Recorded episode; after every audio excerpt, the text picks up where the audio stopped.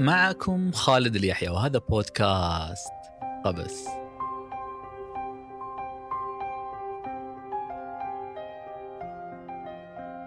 منذ أن بدأت في رواية القصص هنا في قبس والرسائل تنهمر علي. كثير منها فائق اللطف. تأتي هذه الرسائل مباغتة غير مبالية على أي حال أكون. كثيفة وأحيانا مضمخة بالعتاب. فقررت أن تكون هذه القصة عن الرسائل. وأنا كما تعلمون أقرأ رسائلكم كلها. لكن مؤخرا لاحظت أن لغة العتاب بدأت تزداد حدة. فمثلا الجوهرة كتبت قائلة: مر ستون يوما منذ أن نشرت آخر حلقة. ما زالت في ذاكرتي. لكنني لن أغفر لك لو مر الغد دون أن تروي لنا قصة جديدة. إن لم تفعل سأقرر أن أنساك غدا. عبد العزيز قال منذ زمن وأنت تمارس الغياب يبدو أنك تستمتع بإثارة القلق. هذا أمر مزعج ويغيظني وأريدك أن تدرك ذلك. رهف قالت أكرهك. 22 حلقة فقط. أكرهك. رسائل تتفنن في استخداماتها الطريفة لمفردات الغضب. تدعوني لأن أتخيل ملامح قائليها. قلت لسنان إنني من فرط قوة الشعور الذي تفيض به تلك الرسائل صرت أتخيلها مسموعة بنبرة صوت وبلكنة وبحروف إدغام وغنة فرد علي ولم لا؟ لما لا تكون هذه الرسائل مسموعة بالفعل؟ ولأجل هذا سنجرب. هي دعوة لكم. أرسلوا رسائلكم الصوتية إلى الإيميل المرفق بهذه الحلقة وفي المرة المقبلة سنختار شيئا منها لنضمنه بمقدمة الحلقة. إن نجحت التجربة طبعا وحتى لو فشلت أيضا. أعلم أنكم تدركون حجم الامتنان العظيم الذي أكنه لمستمعي هذا البودكاست. قبس قادني إلى أناس رائعين. أنتم. لم أكن سأحظى بالوصول إليهم لولاه. هو محاولتي في أن أرى أثر محبتي في من أحبهم. في تصرفاتهم. في رسائلهم الحانقة. في كلامهم. في ملامحهم. في معلوماتهم. في حياتهم. فالأمر كما يردد سنان دائما. لو أن كل ما يستطيعه قبس هو أن يصنع لحظة لا تنسى في حياة شخص لحظة واحدة. فهذا جدير أن يجعل لقبس معنى. إنه الذي كان يعنيه يوسف إدريس حين قال أن تؤلف كتابا؟ أن يقتنيه غريب في مدينة غريبة؟ أن يقرأه ليلا؟ أن يختلج قلبه لسطر يشبه حياته؟ ذلك هو مجد الكتابه ولأجل هذا تأتي قصة اليوم. القصة وراء كل تلك الرسائل. فمن هنا من وكر الدهشة من عش السكينة من أروع بقعة في الرياض تأتيكم قصة اليوم. كنت قد سمعتها للمرة الأولى في راديو لاب. قصة حب. اختار لها الثرثار سنان أن تكون بعنوان اختراق المكان. قصة الحب الملهمة التي قاد إلهامها إلى أن تسمعوني. أنتم يا أصدقائي هنا الآن.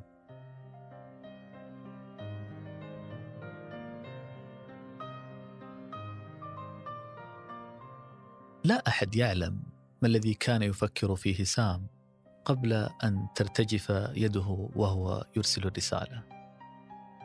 نحن نعلم أنه قضى السنوات الخمس والثلاثين الأولى من حياته يتعلم الرسم. جال العالم وقطع المحيط. ذهب من أمريكا إلى لندن لينهل من كبار الفنانين ويتدارس كيف يجعل ورقة مصمتة تنبض بالحياة بمجرد استخدام الألوان والظلال. كيف يتلاعب بالمسافات والفضاءات. كيف يستحضر شيئا يفوق الوصف ويستعصي على الخيال. بمجموعة من النقاط والخطوط على ورقة بيضاء. تعلم على أمل أن يشار إليه بالبنان يوما ما. وفي قبو منزله ظل يلهو بالألوان والفرش والأقلام مسرورا بصوت زوجته الودود لوكريشيا تصاحب ولديه وتلهو معهما هي الأخرى وتراقب كيف يكبرون وتكبر معهما أحلامها وآمالها ثم كان هناك الطفل الثالث الذي كان سيأتي إلى هذا العالم قريبا قريبا جدا. حياة هادئة. حتى جاء ذلك اليوم. الذي وردت فيه رسالة لسام. دعوة. تخبره أن بلدية مدينة نيويورك قد رشحته لرسم أحد أبطال تحرير الولايات المتحدة الأمريكية وأن لوحته ستعتمد بورتريها رسميا لهذا البطل المحرر. وستعتري مقر البلدية. ليس هذا فحسب بل ستمنحه إن قرر أن يرحل إلى واشنطن فورا ليرسم البطل مكافأة قدرها عشرة آلاف دولار. كان ذلك عام 1825 وكان ذلك يعد مبلغا سخيا. فحزم أمره ووضب حقيبته بعد أن حشاها بأوراقه وعلب ألوانه وقطع مختارة من الأزياء التي تليق بلقاء أحد أبطال تحرير الولايات المتحدة الأمريكية. قبل لوكريشيا وودع أطفاله ورحل في تلك الليلة.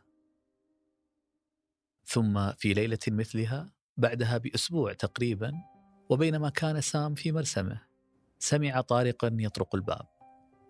فتحه فإذا به أمام شخص يلهث وحصانه يلهث معه. كان الطارق متعبا ملطخا بالطين جاءه من أقصى المدينة يسعى ليوصل إليه رسالة. كتبت فيها أربع كلمات. زوجتك الحبيبة تتماثل للشفاء. فاضطربت الدنيا في رأسه. تتماثل للشفاء؟ متى أصيبت بالمرض أصلا؟ فهرع إلى عربة الخيل وامتطى أشدها عزيمة ومضى. يعدو ويعدو يسابق الزمن متلفلفا بالأغطية التي تحميه من رياح أكتوبر الباردة. ويعدو مدة ستة أيام. وعندما وصل إلى مدينته أخذ يحث الخطى أسرع فأسرع حتى بلغ منزله.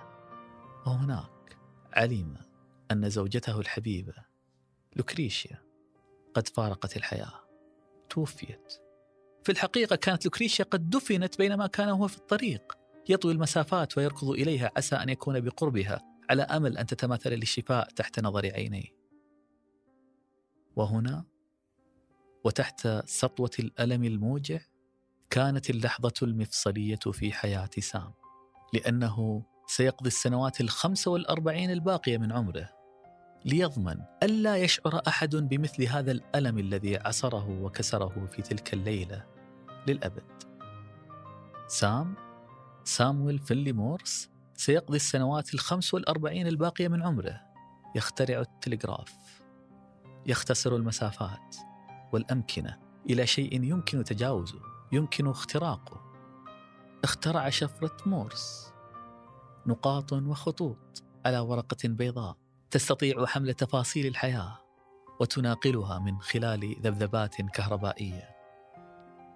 تلاعب مورس بالمسافات والفضاءات واستحضر شيئا يفوق الوصف ويستعصي على الخيال بمجموعة من النقاط والخطوط على ورقة بيضاء.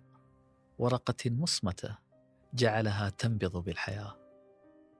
وأمام حشد كبير كانت يد الكهل سامويل مورس تهتز وهي ترسل أولى رسائل التلغراف التي عرفتها البشرية ليدشن حقبة جديدة في التاريخ.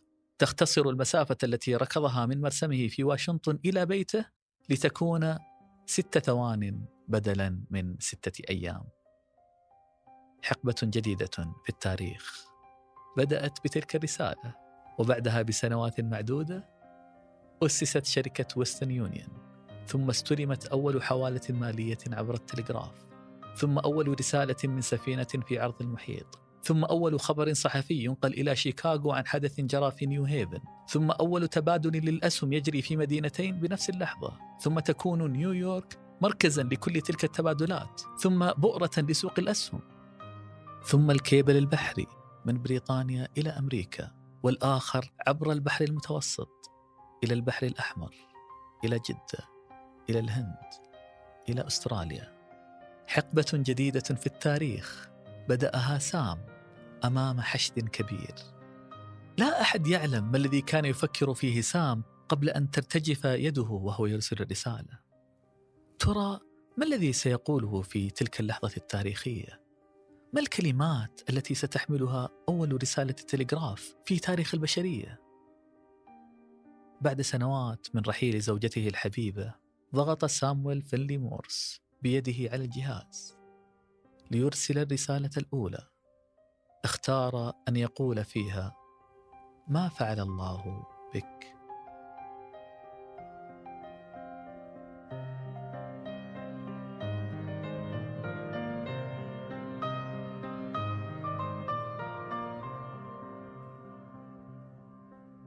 هذه الحلقة كتبت في وكر الدهشة في عش السكينة وسجلت هنا في استديوهات مايكس على يد المهندس مهند المطيري مع عظيم الشكر للأستاذ عبد العزيز الهديان لما يقوم به من أجل قبس وأصدقائه.